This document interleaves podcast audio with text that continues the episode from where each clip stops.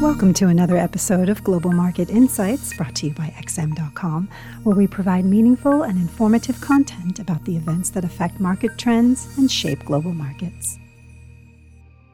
Welcome to XM.com. I'm Christina Marujos, and you're listening to the Daily Market Comment podcast by Raffi Boyadjian for Monday, April 12th. It was a relatively calm start to the week in FX markets, but the momentum seems to be clearly behind the US dollar, following a jump in US producer prices on Friday, as well as Fed Chair Powell predicting an accelerated recovery in overnight remarks. The change in sentiment for the greenback comes after what was a very bruising week for the US currency, as investors finally started to take note of the Fed's repeated assertions that it is in no hurry to remove any of the extraordinary stimulus that's been flooding the markets for a year now. The dollar was last trading 0.15% firmer against a basket of currencies, extending its mild recovery from last Thursday's two and a half week lows. The producer price index for final demand surged to 4.2% year on year in March, the highest in almost a decade, helping put a floor under the dollar's recent slide. The consumer price index is the next big data coming up out of the United States this week to be followed by retail sales on Thursday. Robust numbers are expected for both data sets, so the dollar could be in line for a more powerful rebound. In a further boost for the currency, Powell told CBS News that the U.S. economy was at an inflection point in an interview on Sunday. Powell said the economy is about to start growing more quickly and job creation coming in much more quickly,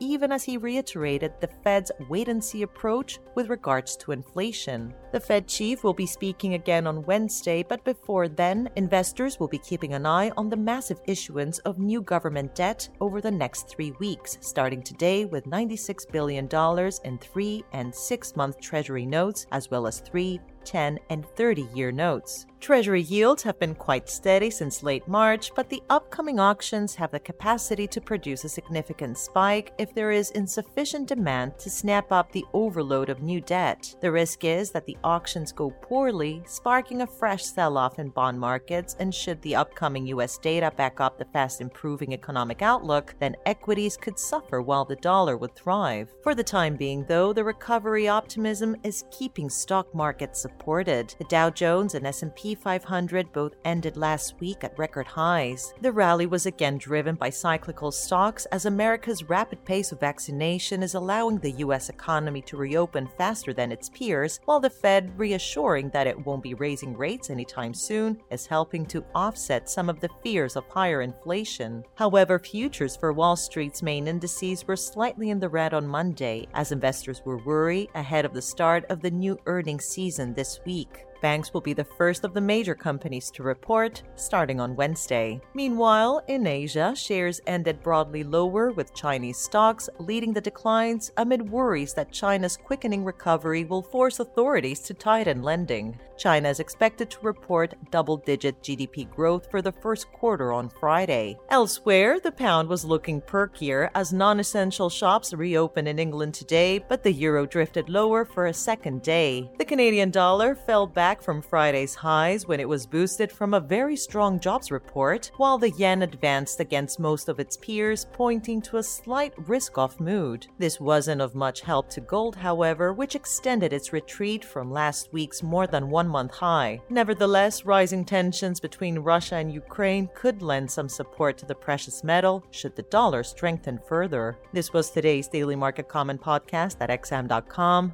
Have a great week. Thank you for listening to another episode of Global Market Insights brought to you by XM.com. For more in depth technical and fundamental analysis, be sure to visit www.xm.com forward slash research.